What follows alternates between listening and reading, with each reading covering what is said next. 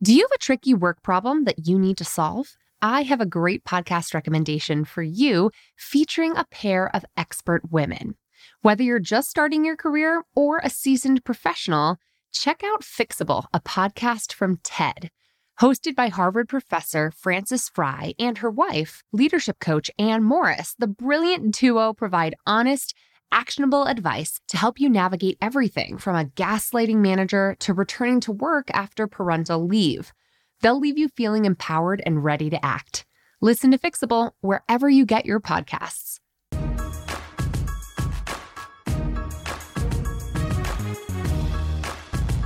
Hey, and welcome to the Bossed Up Podcast, episode 209. I'm your host, Emilie Aries, and today I'm sharing how to be a leader without compromising your authenticity, which is a challenge I hear so many women face in a world that traditionally aligns leadership qualities with qualities historically associated with maleness or masculinity. Before I dive into today's topic, though, I want to make sure you know that Bossed Up Bootcamp is coming up soon in San Francisco this month, March 21st and 22nd, then in Denver this coming June, and Washington, D.C. this September. And this year, we've completely relaunched Bossed Up Bootcamp with a focus on leadership development and supporting women managers especially those who aspire to management or find themselves in their first management position or who are navigating the transition from manager to leader.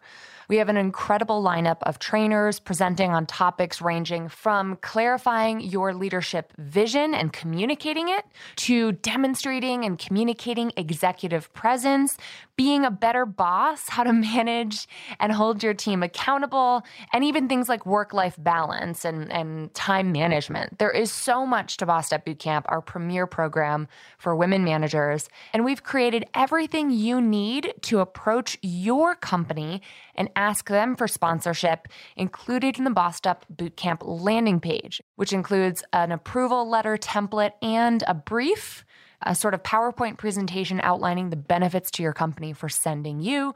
Group discounts are available for organizations that send three or more, and registration is filling up now for San Fran, March 21st and 22nd, Denver in June, and DC this September.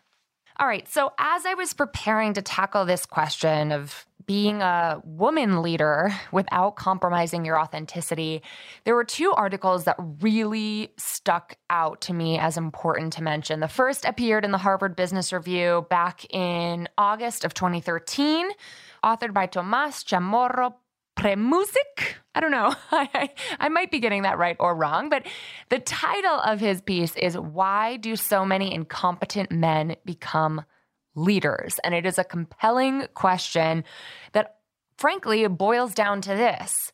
We as a society have historically confused confidence for competence.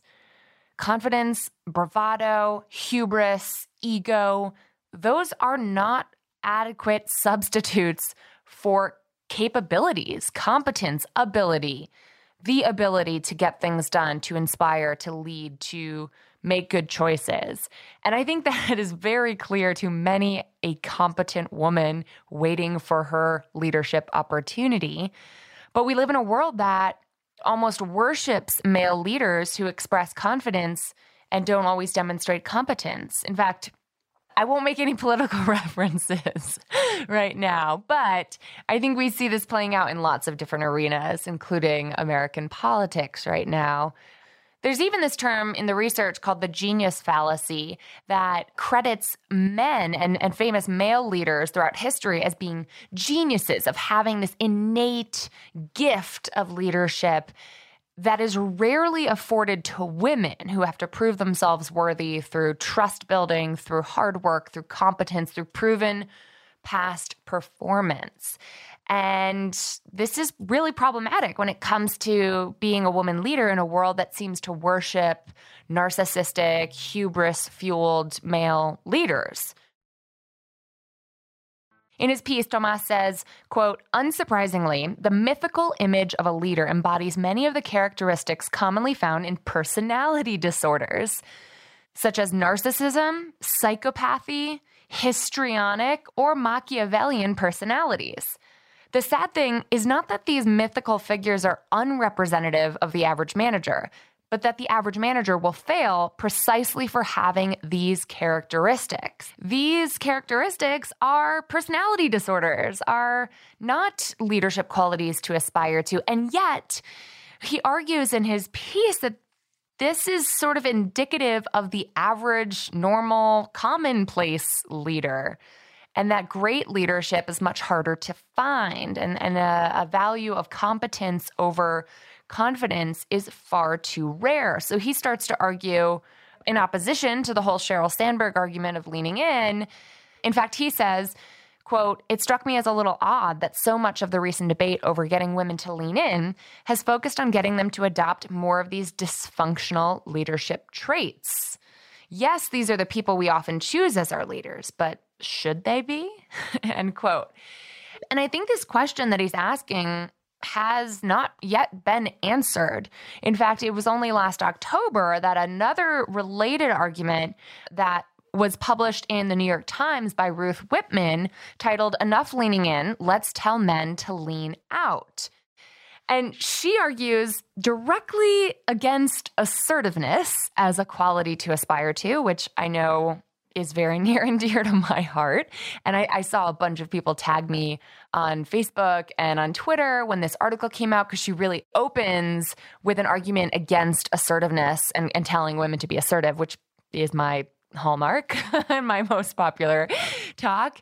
And if I had not been on my honeymoon, I would have written a response piece, but it took an incredible amount of self discipline and commitment to work life balance to look at my phone while in Hawaii with Brad the Boo and chilling on a beach and drinking Mai Tais to say, you know what? No, I'm not gonna, I'm not gonna dive into this debate right now. But that was a personal choice. Anyway, so Ruth writes in her article, quote, so perhaps instead of nagging women to scramble to meet the male standard, we should instead be training men and boys to aspire to women's cultural norms and selling those norms to men as both default and desirable. To be more deferential, to reflect and listen and apologize where an apology is due. And if unsure, to err on the side of superfluous sorry than an absent one to aim for modesty and humility and cooperation rather than blowhard arrogance, end quote. So what she's saying is, you know, instead of telling women to be more assertive and aspire to this totally dysfunctional, traditionally male, narcissistic demonstration of or practice of leadership, we should be encouraging more men to aspire to deference and diplomatic, small d democratic leadership styles that women embrace. Now, here's the thing I understand where these arguments are coming from, and I have long been a proponent of the strategy that we should play the cards we've been dealt while we change the game. It's hard for me in good conscience to say, you shouldn't aspire to assertiveness or you shouldn't hone your self confidence or you shouldn't be more courageous and embrace your ego on occasion when it's due and when it makes sense. Because frankly, I think we've conditioned women and girls our entire lives to err on the side of self doubt and underplaying our successes and being coy and too deferential.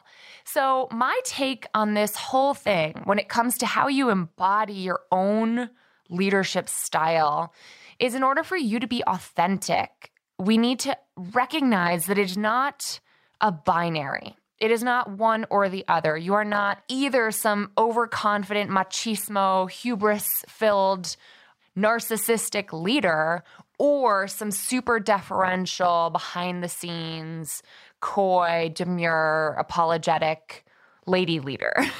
it's never that simple. And I think boiling it down into this argument with two different camps is not helpful. In fact, every good leader, in my experience, balances both, like embraces the duality within themselves in their ability to be assertive and decisive and confident and clear with the willingness to listen actively, to be deferential, to focus on competence over confidence, and acknowledge that they're not always right or perfect. So, at the end of the day, I don't think there's any perfect brand of leadership out there. I think embracing your authenticity as a leader means having both of these tools in your leadership toolbox and being willing to play the more assertive card when it serves your goals and your audience, and being willing to play the more deferential card and listen actively and be open to apologizing when that serves your goals and audience. It is not a zero sum game. These are not binary choices. They're yes and choices. And I think all of us as leaders need to embrace our authenticity and our duality and our complexity as individuals to be both democratic, diplomatic, deferential leaders who also are unafraid to make tough choices and be assertive. I'd be curious to hear from you on this too. I want to know how have you struggled in the past with embracing your leadership without feeling like you're putting on a mask or putting on armor heading into work every day? Right? Like we're not talking about putting on this sense of bravado or machismo as a way to fool others into respecting you or just playing confidence where you lack competence. I'd be curious to hear in your experience as leaders, as emerging leaders, as aspiring leaders, how do you balance these two? And what's your take on these two articles? I'll link to them in the show notes um, the Harvard Business Review article and the New York Times article. They're both fascinating reads both of them got me thinking and got me kind of enraged. I'm not going to lie. I disagree with a lot of the the simplicity of some of these arguments and the hyper boiling down ism of the encampments that are represented in these two pieces. And yet, I do agree that worshiping a historically male version of leadership does not do us any good. It doesn't do men good. It doesn't do women good. It simplifies gender roles. It simplifies and distills down what leadership looks like when in fact leadership looks very diverse. And the more we can embrace that, and hopefully, as an electorate, as a country, the more we can acknowledge and value different forms of leadership, the better I think we'll all be. I want to hear what you think. Weigh in in the comments section of today's corresponding blog post at bossedup.org slash episode 209 to tell me what your thoughts are or tag me on social media at Emilie Aries or at bossedup.org. In the meantime, as always, keep bossing in pursuit of your purpose, however you deem appropriate, and let's continue to lift as we climb.